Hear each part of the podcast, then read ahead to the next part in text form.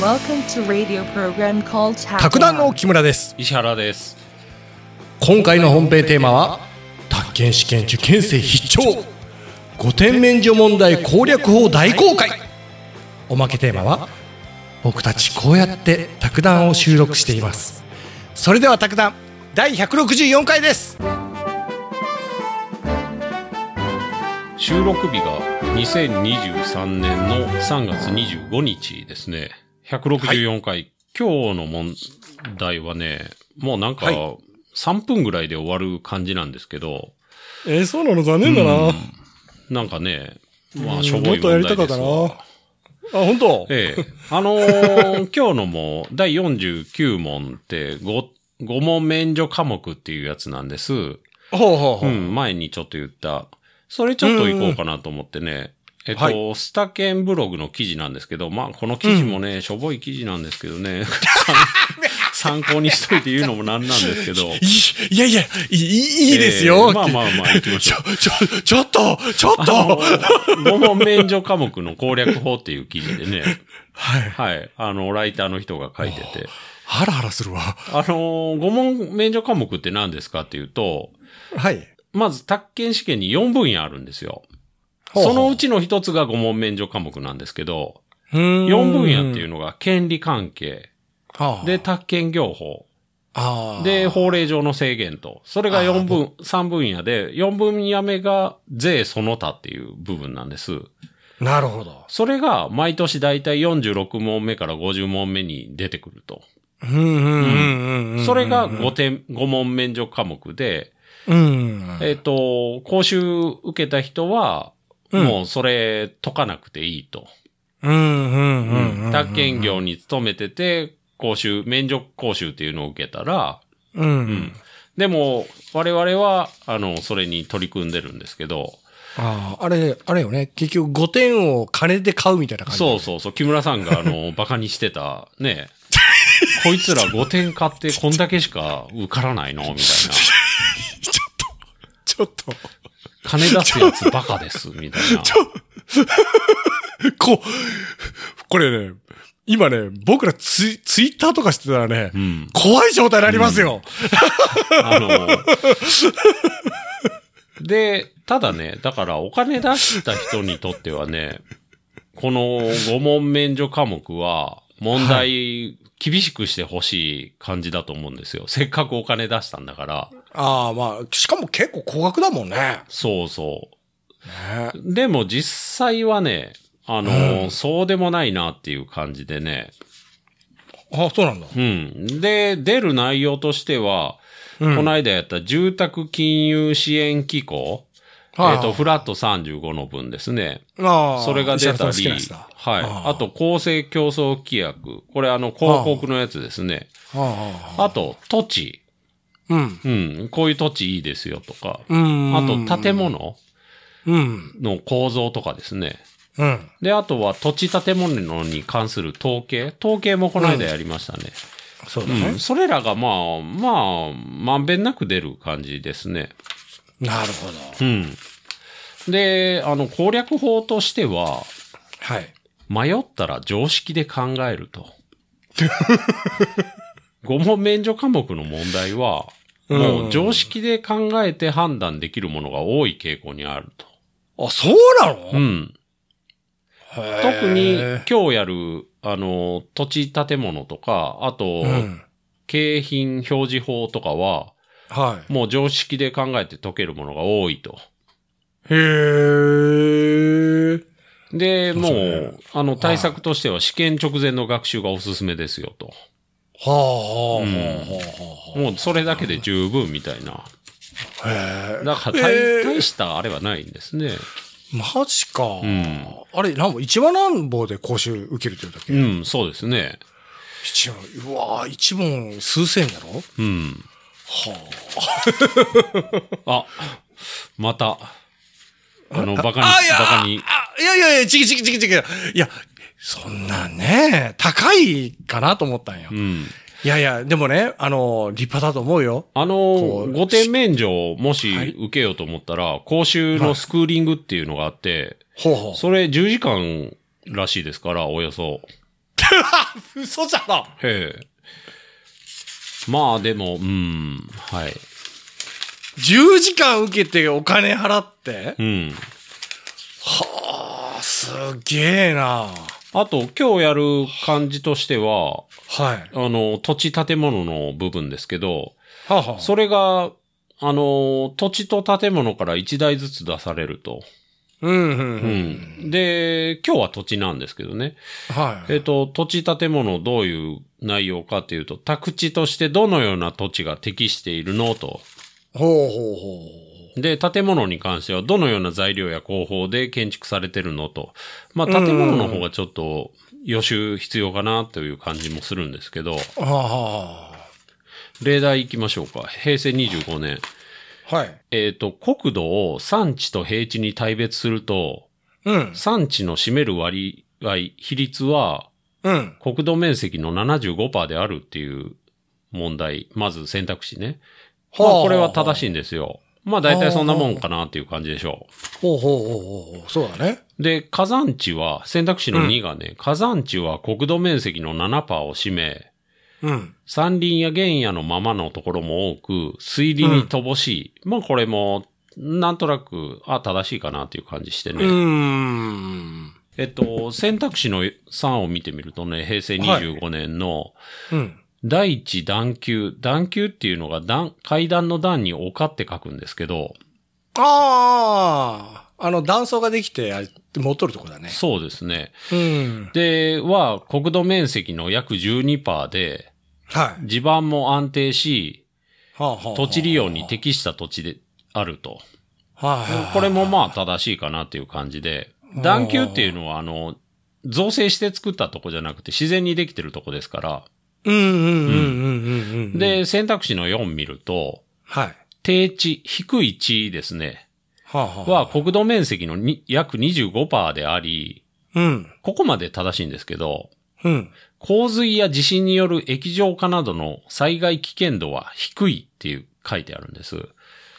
はあ、なるほどな。低地はね、災害危険度高いでしょう。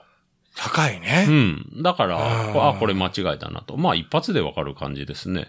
なるほどね。そんな感じなのそう。あ、ごめんなさい。あの、低地ね、国土面積の25%っていうところも誤りで、はああの、正しくは約13%なんですけど、でも、これは知らなくても、はあはあ。後の部分でね、あの、液状とかの、液状化とかの災害危険度低いっていうのは、あ、これ間違いだなっていうのわかるんで、うんうんううんん。洪水でもね、低地は、それはダメですわね。うんうんうんうんうん。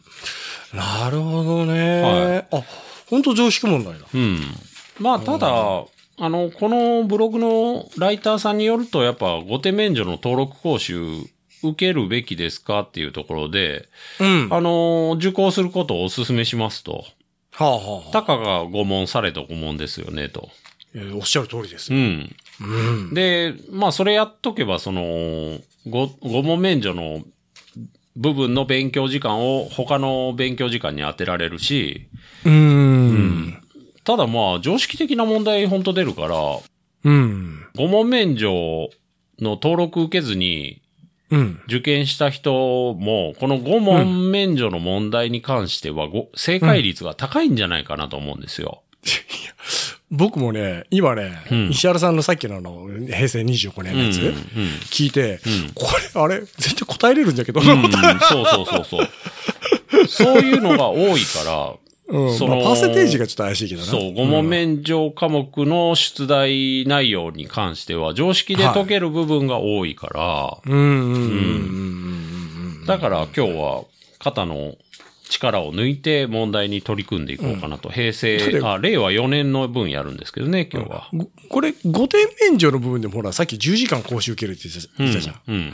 じゃろう、こう、10時間よ。うん。ねえ。もし10時間をこの5点免除のやつに勉強当てれるんじゃないかなと思ったうんだん、まあそうですね。けどねえ。んああねまあねい絶対受からなきゃいけない人にとったらね。やってみましょうか。令和4年の問い49。はい。問題読んでいきます。うん。土地に関する次の記述のうち、うん。最も不適当なものはどれか。はあ、はいはい。うん。で、選択肢の1。えっと、大地の上の浅い谷は、うん。豪雨時には一時的に浸水することがあり、うん。注意を要する。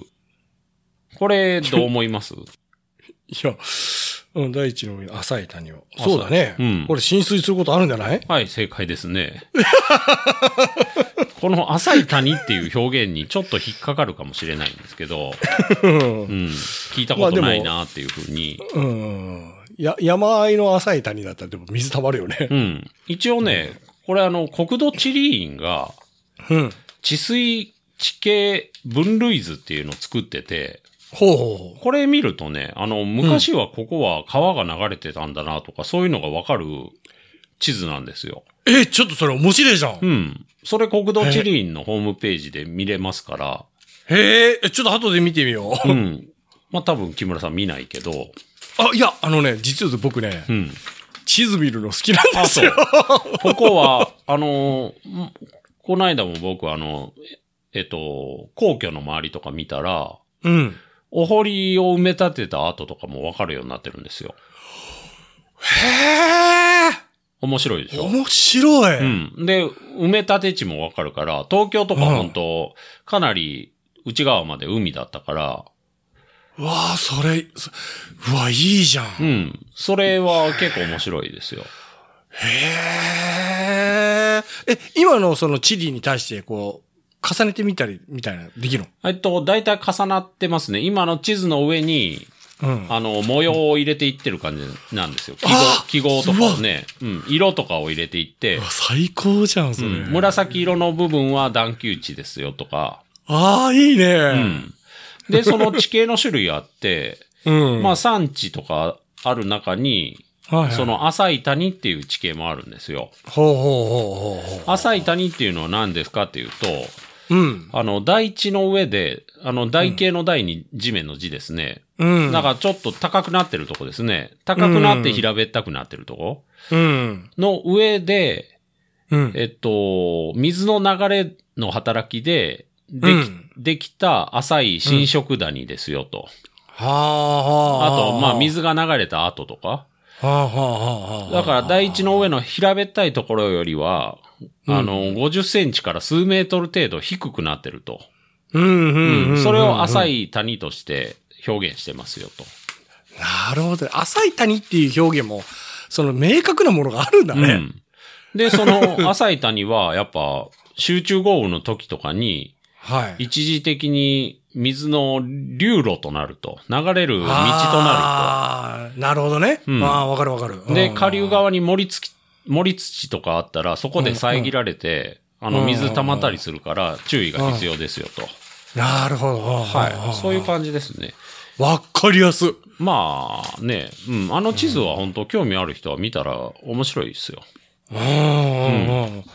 面白いね。川なんかね、うんあのもう昔の川のその結局あれと形全然変わってるだろううんうね。んねえへうえ。ん。まあ、木村さんとこは海ですよ。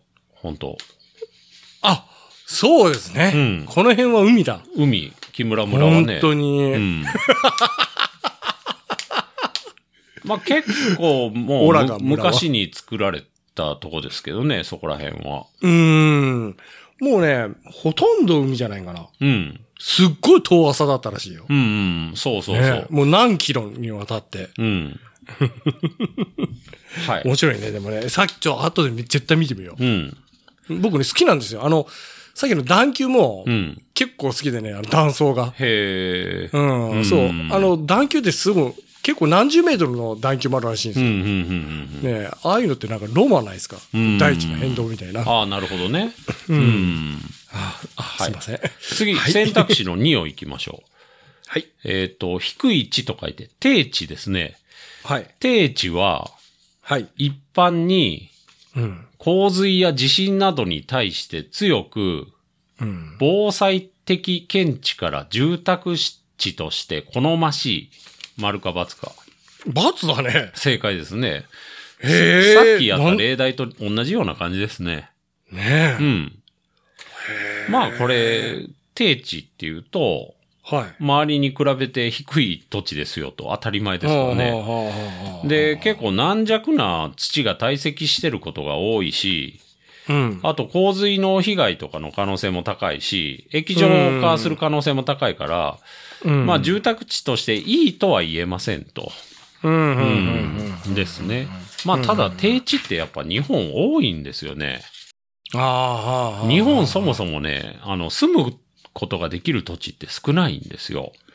ああ、なるほどね。ううん。あの、国土の割合から言ったら30%ぐらい。それえ、そえ 全然少ないね。うん、少ないと思います。うんも、もっと住めるかなと思ったやっぱ産地多いから、ああで、あの、住めるとこっていうと平野とか盆地なんですよね。ああ。でね産うん地住めないんだ ね。あの、国民の80%がはい。標高0メートルから100メートルの地域に住んでると、日本は。ええそうなんだう。ん。これね、国土技術研究センターの記事なんですけど、意外と知らない日本の国土っていう記事で、面白いじゃ。うんん。それ。で、あの、標高が1メートル未満の低地はは国土面積の0.5%なんですけど、い。はそこに298万人が住んでると。1メートル未満のとこですよ。い。え、マジで298万人って、茨城県と同じぐらいの人口ですから、へえ。いい割かし多いな。うん。で、東京とか大阪は、川の水面よりも低い土地が結構ある。はあ。干潟みたいになってんだ。うーんとね、まあ川が高くなっちゃってるっていう部分もあるんですけど、川をもうあの堤防でどうにか止めて、うんうんうん地面はそれよりも、だから海抜0メートル地域とか言うんですけど、はあはあはあはあはあ。そことか結構ね、あの、やっぱ大雨とか降ったらやばいでしょうね。あなるほどうね。ん、でも東京も大阪もそういうとこ結構ありますよ、本当すごいね。え、0から100メートルに、うん。は、80%? パうん。ーこれあれだね、あの、ほら、なんか日本沈没から。うん。あれ、あれだね、じゃけ、最初の段階でほとんど人はもう住める、住める土地を失ってしまうんだあね。あ、日本はいはいはいはいは人ねえ、い。うん。山に住めばいいじゃんとか思ったら、うんそんなことないだね。やっぱり山は山で不便さがね。まあ、まあね。うん。なるほどな。はいでも、これ問題やす、イージーじゃな。うん。うん次行きましょうか。はい。えっ、と、選択肢の3。はい。埋め立て地はうん。平均海面に対しうん。 4、5メートルの飛行、まあ比べる高さうん。があり、護岸が強固であれば、うん。住宅地としても利用が可能である丸か×か。丸。丸ですね。うん。うん。 まあ、埋め立て地っていうと一般的にはね、あのーリスク、液状化リスクの高い土地なんですけど、ああ、はあ、はあ、はあ。ただ地盤改良をしたり、あと、うん護岸がちゃんと、あの、強固であれば、うんうん。住宅地としての利用も可能ですよと。まあ、当たり前のことが書いてあると。うんうんうんうん。この4メートル、5メートルに、こう、なんか引っ掛けがあるんかなって一瞬思ったけど、うんもうそのくらいあるよな。うん、そうですね。そのぐらいあればね、うんうんうん。まあ、割と安心かなと。で、杭とか打ってね。ク杭とか打ってれ。ば液状化に対してもある程度、あの、対応できる。あれね、うんあのー、結局ほら、あの、震災の時に、あの、杭の上に浮いている家とか、うんうんマンションがね、うん。うん。そうですあれびねっ。くりした。うん。おあの杭ってそんなにし、こう、指示できるんだとう思った。ねんえじゃあ、選択肢の4を行きましょうか。はい。国土交通省が運営するうん。ハザードマップポータルサイトでは、うん。洪水、土砂災害、高潮、津波のリスク情報などをうん。地図や写真に重ねて表示できる。丸か×か。 丸。ですね。 これ表示できないっていう問題出されてもね、うーん、そうなのってなる。あ の不便だねってなるんですけど。そうだね。あのーこれ、×にしてれば。うん。ハザードマップポータルサイトっていうのがあって、はい。うん、それだとね、そういうの重ねて表示できるんです。ははあ、は重ねるハザードマップっていうのあって、あ、はい。ちょっと僕これ、あんまり使い勝手良くないから、あんまり好きじゃないんですけど、ああ、うん、でも、情報を選べてね、うん例えば洪水とか土砂災害とか高潮とうかん津波とか、あそういうのをこう、重ねて表示できるサイトがありまほうす。ほうほうほうほうほうほう岡山とかちょっとしょぼいんですよ、情報が。多分、首都圏ほう。のを表示させたら、いい、いい感じのが出るのかなと思うんですけど。はあお、あ、そうなんだ。岡山のしゃぼいな。うん。で、自治体は自治体で独自にハザードマップ作ってるんで、うん、うん、うん、うん。そういう方が充実してる地域もあるだろうし、ああ。岡山はそう思いますね。自治体が作ったやつを見るのが、うん、うん、うん、うん、うん、うん。なるほどね。はい。あ、でも簡単だったな。簡単ですね。こんなもんですね。ねはい。うん、うん。これで本編終わりです。いやーえ、これあれ、企業、ふえ、不適当なものはどれかっていうのは、じゃあ1と2ってあげることい、や、えっと、不適当は、うん。あ、に最もに不で適す当わだ。。 2位ですわ。いあ、最もか。いや、1は適当だったんで、ああ、はあ、はいはい。第一の上の浅い谷うはん浸水することがあり注意を要する。まあこれはね、うん、適当。そっかそっか、2だ。はい。2ですね。なるほどねはい。うんじゃあこれで、ほあの、おまけいきます。はい。卓談の録音環境の話しようかなと思って。おーうん結構これ興味持たれてる方多いですよね。どうでしょうね。ええ俺 今、考卓え談はれね、よもう50回ぐらいからはずっとリモートでやってるんですよね。 そうですね。うん、あの、ちょうどコロナがギャンギャン言い出した頃からリモートにして、うんまあ、リモートも流行りだったんで、うん。うん。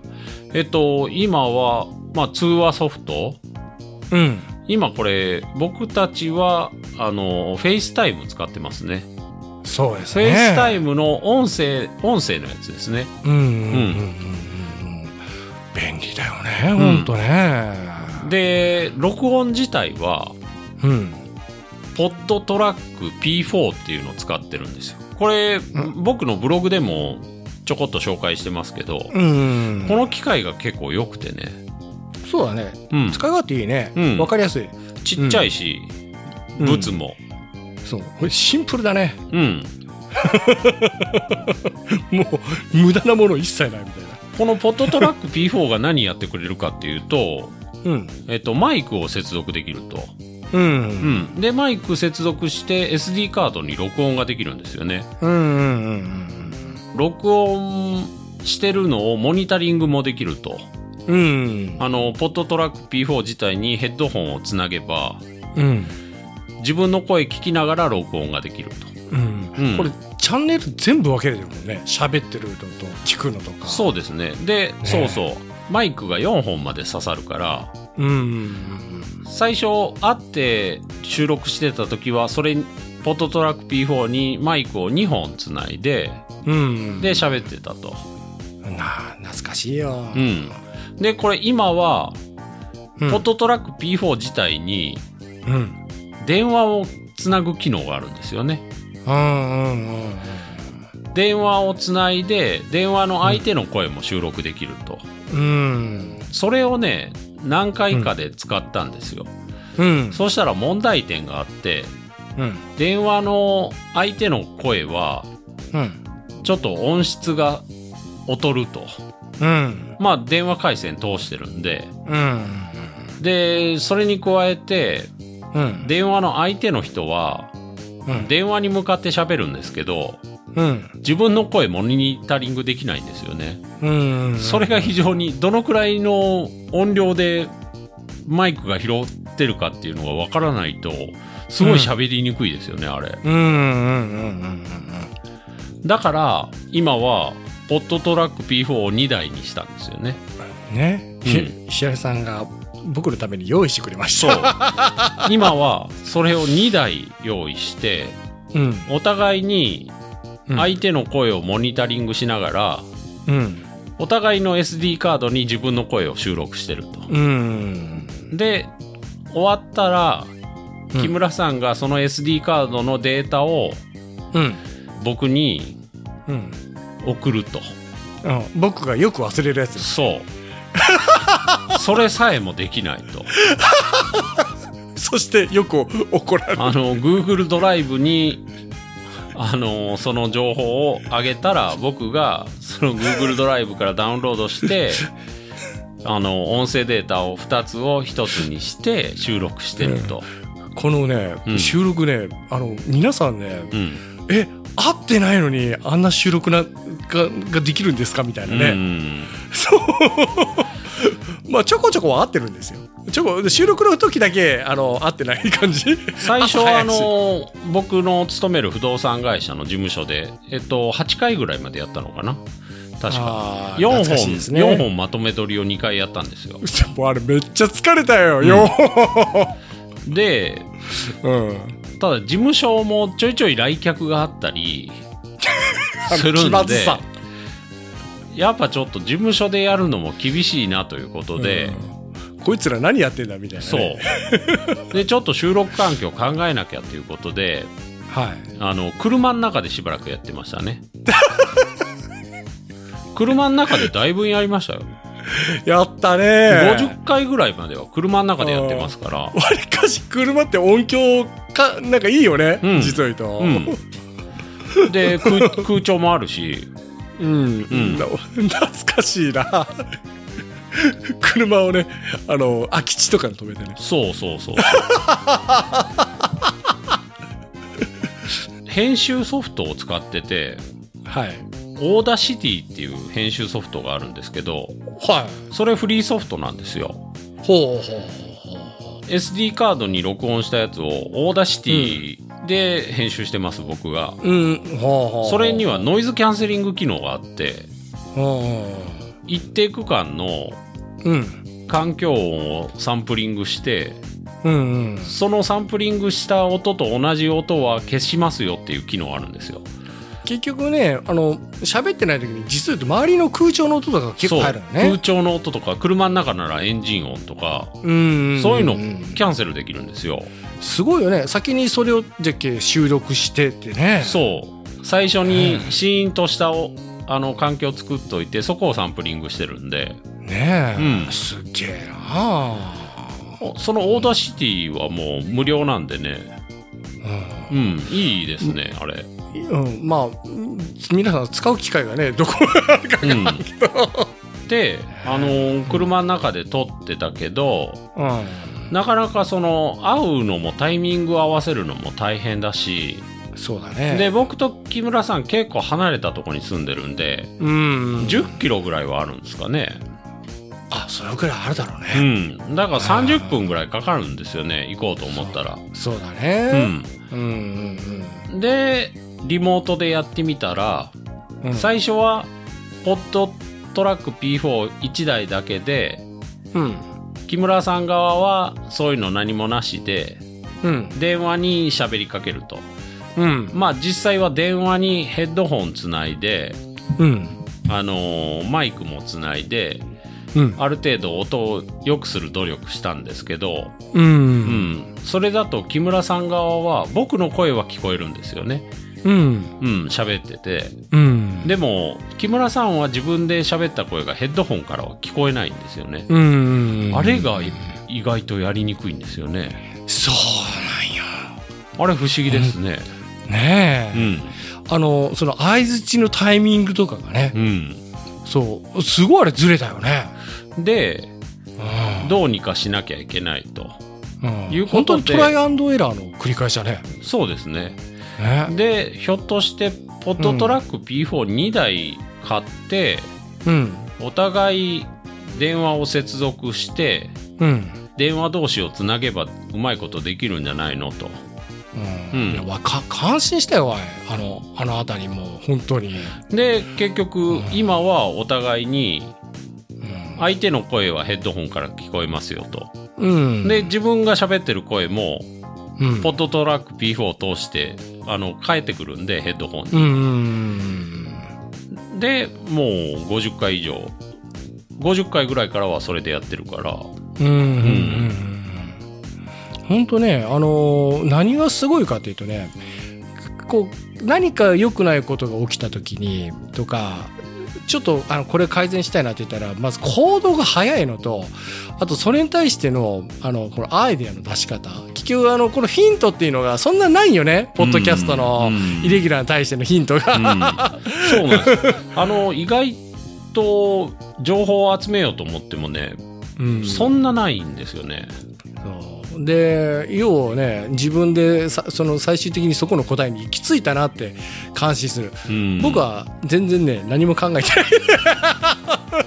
全部石原さんやってくれてるわだって、木村さん最初、うん、リモートでやろうっていうことに対しても、うん、すごい懸念を示してましたから、そうだねあおのなんかねあの顔を見ずに喋るっていうことがで、最初リモートも、うんビデオか、あの、ビデオ会議でやってましたから、そうだフねェイスタイムの画像ありで。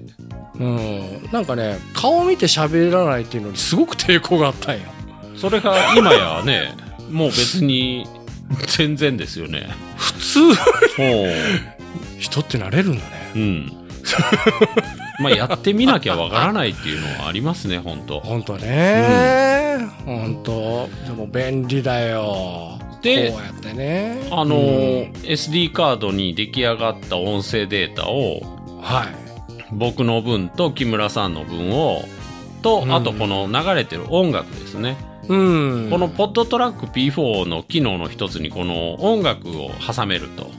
まうんうんうんあ、あの、ジングルだったり、うん、んいや僕ポッドキャストやるんならこのジングルがあったらなんかそれっぽいなっていうのをすごく思っ てて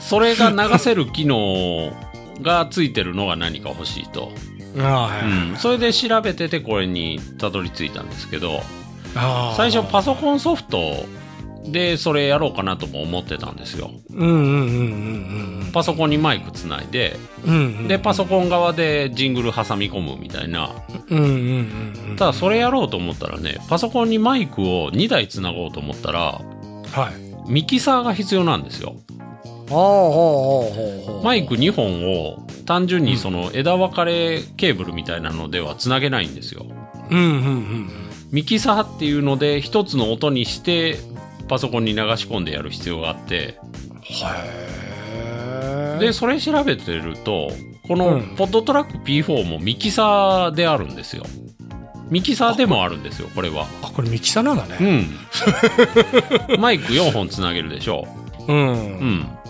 でかつ4チャンネルに分けて録音してくれるから、こいつ便利だねそうなんですよでリモートの方が便利な面があってうんその僕と木村さんがリアルで会って目の前で録音してるとうんマイクは2本に分けてるんだけどうんあの完全にチャンネル分けできないんですよねああ入っちゃうんだねそうだから僕が例えばくしゃみしちゃうとうん僕の方の音声切ってってもうん木村さんの方でも拾うんですよそう大きいからね音がねそうそうそう石原さんのくしゃみはねそしたら、あの、うん音声編集するときに、うん僕のを消しただけじゃ消えないんですよね、結うんうんうん局。ちっちゃいい音で木村さんの方でも拾ってると。うんうんうんうんそれが、このリモートだと、もううんチャンネル分けが完全にできるんで、うんあの、僕の方をくしゃみ消せば、それで OK みたいな部分あるんで、本当ねこれでもすごいねこれねこれもう完成形だねいや、そんなことはないと思いますよ。あ本当、 そうだねとか言ってよ全 然、あ、木村さん、その現状に満足する部分があるんでしょうね。あもういやいつも満足してるようん、なるほどね。はい。あまり進歩しないねうん。でもあれだね石原さんこのあのポッドキャストのうん。あれがあれができるねあのあれあれあれあれ教えてあげるのがうん。ねハウツハウツー本だやりますよ。うん。あの、教えてほしい人はぜひ言ってくださったら、あの、手数料50万ぐらいでやります。交通費別ですけど。あみんなネットで見てやった方がいいな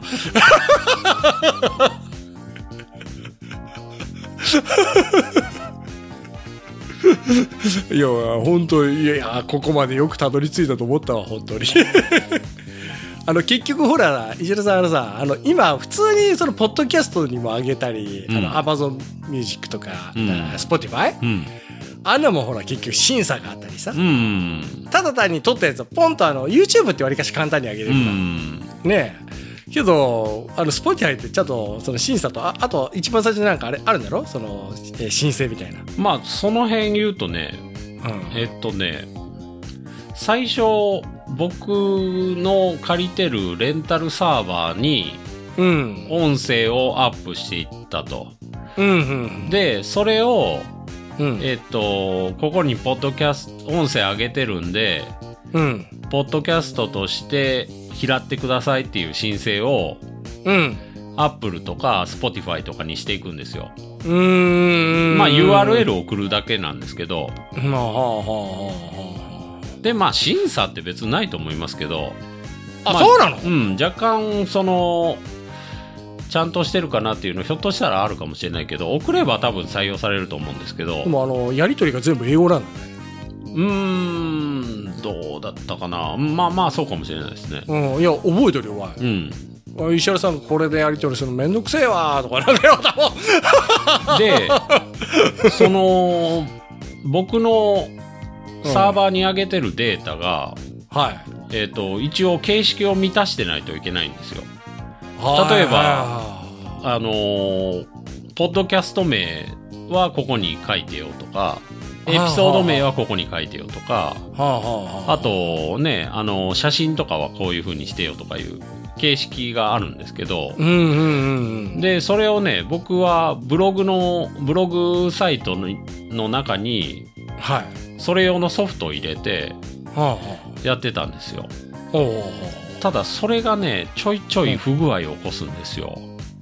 あーでなるほど、ね今は、もうそれやめて、はい音声ファイルを全部はいあの Spotify に預けてますあ預けてるんだうんスポティファイに Spotify に全部送ってますはえで Spotify がうんあの他の iTune とかうん、 Amazon とかに送ってくれてますえスポティファイそんなことしてくれんのうん Spotify for Podcast みたいなのあってへーへえあじゃあスポティファイからえー、そうなんだでねあの簡単にやろうと思ったらその Spotify のソフトを iPhone とかまあはいスマホに入れて、でスマホで録音してそのままアップロードできますよ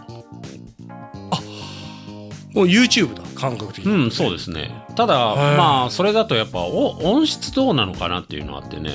ああなるほどね、うん確かに確かにね、うん、あの本当にねこの音質のこだわりといえばあのマイクとかねうん、まあ、マイクもでもこれ超安物ですよね。うんあのでもあれだねえちゃんとしたやっぱマイクじゃないとダうメ、ん。スマホのマイクはさすがにねどうなんでしょうね。 うん。だから僕ら使ってるマイク、1000円ぐらいのマイクですよ、ほんとこうんうれ。んうんうんで石原さん覚えてるちょっと一回いいの使ってみようやって言って使ってみたらうん。あのなんか音が違いすぎて、うん。やっぱやめようみたいな高いマイクは僕らに合わないなって、うんで、これも一応、その、オーダーシティでうん音質をうん小さい音はちょっと大きくして、うんでかいい音はちょっとちっちゃくして平べったくする加工をしてます。そうだね、うんあの結局もうあのその音が全部い一定してるんよねそう、ある程度ね。ねだからで、石原さんめっちゃ声大きいのに今小さくなってるも んねまあまあまあまあ。それで、い今はなってないですよ。 あの、それは編集段階ですよ。それで、あと、オーダーシティ使えば、はいジングルの音とかも毎回同じにできるんですよ。ああはあはあ音圧を。うんうんうん毎回聞くたびに音量変わったら困るでしょう。そうだたねまに、たまにそういうポッドキャストあるんですよ。いや今あ回るね音ちっちゃいなとか。うんそうあるあるあるんですよ。うそこはだから、お揃えれる機能があるんで、んノーマライズっていうんですけど、あーそれで毎回揃えてます。うんあの結局ウォークマンとかにもついとんだけど、うん。それでもなんだこれちょっと音のばらつきありすぎじゃねえってうん前のは大きく聞こえたのこれちっちゃいわみたいな、うんあれ結構ストレスなんよね,、うん。ね聞く側としては、まあ、ただね、音質、こだわってなくても、あの、農家の種とか音質あんま良くないんですよ。そうだでねも、リスナーついてますから、ねやっぱ内容だなと思いますね。久々僕らちょっと内容ありますかね そうそう。 本当。本当ねう、ん。で、あと、やっぱ気使うのが、はいリップノイズって言うんですけど、あそうそうそうそうそう。それが結構拾うんで、それはね、手動で撮ってます。これえソフトじゃなかったんうん。え手動で撮るよこれで、木村すげえさ作業じゃんん、そのすごい作業を知らないから、リップそうノだイねズすごいんですよ、木村さん。チュパチュパヨーロは、うん。ええごめんそだれ波って形すげえ波形を見ながら撮っていくんですよ。マヘジッドかホンで聞きながら、あ、今出たなっていうのを選んで削除すると。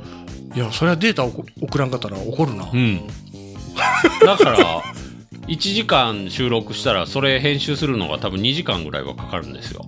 うわーかかるわそれ、へん。ーいやデータを送らんかったらもう尋常ならざる切り方する理由が分かった、うん。データ送るだけですから。Google ドライブにドラッグドロップっていうのができない理由がわからない。すいませんで、あのーえできてねかったとか言うから、いや、できてたら言いませんからっていう話なんですよ。ごめんなさいおおかしいなって。おかしいのはお前だよってねそういう感じでね、撮ってますね。はいうん。なるほどねあーこっから改善ってのはあるからもうないかまあ、あるでしょうね。あるうん。あーまあ、マあイれかなマイクは本当ね、もうちょっといいの買ってもいいのかなと思うんですけど、あーまあ、ただ2本揃える必要あるし、そうだねうん。変わるんよねあの結局買う音との質がねしたら、やっぱ1万円ぐらいの買った方がいいんだろうなと思うんですよ。うーんそうだね、うんちょっと僕僕買ってもいいなそれ、うん日本そうですね。遠慮せんな全然、うん お願いしますわ。いやまだ買っそれはちんゃんと、あの、木村って貼っときますから、僕、僕が受け取ったやつも。別にいいよあげるよあそのくのらいシールを木村のものっていう書いて こししない木村のものまあこれざっくりあの石原ブログにも出してますんでポッドトラあのポッドキャスト撮ろうかなっていう人はそれ参考になると思うんでそうあの結局石原さんさあの大人のうんそうすごいあの市場志向というかあの高いこの趣味うん趣味性のあるこの行行為じゃないかなって言おうとしたの、うん結局ラジオそうそうなんですよこれねう、うん、結局趣味なんですよねそうなんだよねうんこれも別に生産性はないんですけど遊びとしてのただ健全性というかねあのうんやっぱねパチンコとかも趣味ですけどうん僕も好きでした、もう費やしましたわ人生の時間の一部をパチンコにあそうなのうん本当にねあれもおもろいですけどなんかね健全性はないですよねあーいや石原さんさ結局ほらあの知識欲とかが結構あるじゃん、うんうんあのーそれでねあのー結局あの喋り方も改善したいみたいな感じでさ、うんいろいろすごい勉強もしてさ、うんそれであの結局このポッドキャストをしながらいろんなち得た知識、うんうん、をちゃんと生かしてるもんうね、んうんあのそれすげえなと思ったあとはね、あの、うん車とかの趣味ももちろん楽しいんですよ。はいはいただ、あっこら辺はやっぱね、消費しながらの趣味じゃないですか。そうなんやだねから金がかかるんですよ。そうだねうん UFO キャッャチャーもいいですけど、ーお金がお金かかっちゃうねそう。だから、ポッドキャストはね、お金はかからないですわね。そうだねうん。もう喋るだけなんで。まあ、そう資だね資料用意する手間はありますけど。うん僕なんか適当にこう合図打ってるだけだそう、木村さんはね、資料を用意するあれもなく、あの編集もなくね。 朝起きてあ適当に合図そうそうそう合図打つ、はいえそうなんだふんふんとか言ってまあでも本当ね、あのー僕もこの宅建の問題を分かった感じで喋ってますけど、その、分からずに調べてるだけなんでね。うん、あいやでもあれだよねあの石原さんがこうよく勉強してきてるっていう時はたまに感じるねなんか、あうんこれ何回も読んであの自分の中で落とし込んでうん僕に教えてくれてるなってそう、そしたらね、そう、あのー不動産の仕事で喋る時も、うんちょっと自信持って喋れる時があるんで、ああはいはいはいはいはいはい、僕もね、うんあのなんだ分かってないような感じでうね、ん。なんとなくあこういうもんなんだっていうのしかもね僕石原さんと出会う前にね宅建士って知らなかったからうね、ん。一応、次回で第50問で一周しますからね。まあ、年度またいでますけど、はいはい、うんすごいじゃないですか、うん。いっぺん、本当受けて、受けるというか、問題解いてみたらいいですよ。何点取れるか。ああままたじゃあ機械だね、うんうん機械だやりますよ、はいはい機械だら機械はなんぼでうんもありますけどね。はい。あの、即と、即できるように機械は整ってるけど。機械はねああ、うんそうそうですねまだチャチャンスがあればはいはい。まあまあいいです。はい、まあこれで今回のおまけとしたいと思います。終わりです。はーいあの、ペンタさんからお便りいただいてまして、こんばんはお便りです。クそソの、入り方 クソお久しぶりです。 3時かってこれ何回目だよこれ WBC 盛り上がりましたね。盛り上がったね話は変わりますが、はい宅建業の免許を受けようと思いますが、ほ宅建協会の保証金や入会金でう、うん、 160万ぐらいかかるみたいです。クソ高いですね。 クソ好きだねやるとなると、塗装業との二刀流では大変だとやっと気づきました。いややっと気づいた今しかし、今年の夏から不動産業も頑張ってみます。よろしくお願いします。以え上、お便りでした。いやお便りというかえすごくねすごいですね。不動産もすんのみたいですね。ねえ塗装業をね、自営でされててね、うんへえでもすげえパールだって僕らと同世代で言ってましたよね、うん。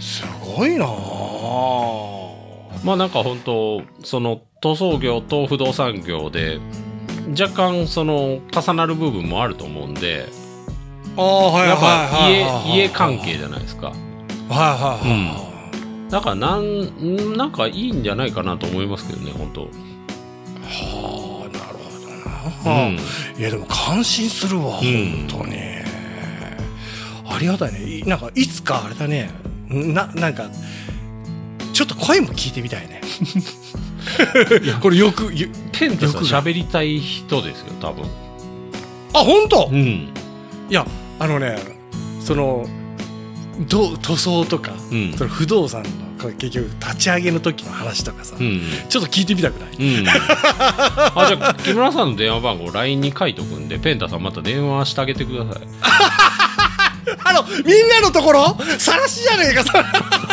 さらしとくんでどうすんだよどうすんだあの中にみんないい人だけど悪意のある人がいた特に僕ねなんかアンチ結構多そうなんですよ、あのーオープンチャットの方もなんか増えたり減ったりしながら、まあ、ちょっとずつ増えてるかなという感じなんでそうだね興味のある方はね、あのー登録してくださった今あのメンバー入ってもバレないんであそうそうそう誰が入ったってういうのが、うんそうもう本当にねあの、うん簡単に入って簡単に出れるねそうですね。はい。石原さんのねあのつぶやきがこう見れますよねつぶやきというか、うん、そうですね。はい。えー、でもすげえなフェンタさんあの石原さんあれだねでもちょっと本当僕ね興味あるんですよあの、うん結局聞いてくださる方が、あうのん送ってくださるじゃないですか、うんお便りとかねうん。やっぱさすがにねこううん何回もこう送ってくださるからフェンタさんうんすごい身近に感じて、うんでどんな方なんだろうとうん。あどんな声で喋るんだろうかってね電話書いときますわ、やっぱ番号を。木村さんの。だからだから全員見れるからはいはい。石原さん僕ねうん。思ってる以上にね、うん。アンチ多いんじゃないかな何回も同じこと言いますね。はいはい。そういやまあまあ本当にね、ええちょっとね、はいやばいと思うなんわか,、かりねま、した。すはいすごい晒しを受けそうな感じがする、わかりました。 はいはいあのままたね本当この機会を設けてほしいなはい。わかります。はいじゃあ、これで終わりです。今回もお聞きいただきありがとうございました皆様からのお便りをお待ちしています配信予定とお便りの宛先はホームページでご確認くださいでは次回もポッドキャストでお会いしましょうさようならさよなら。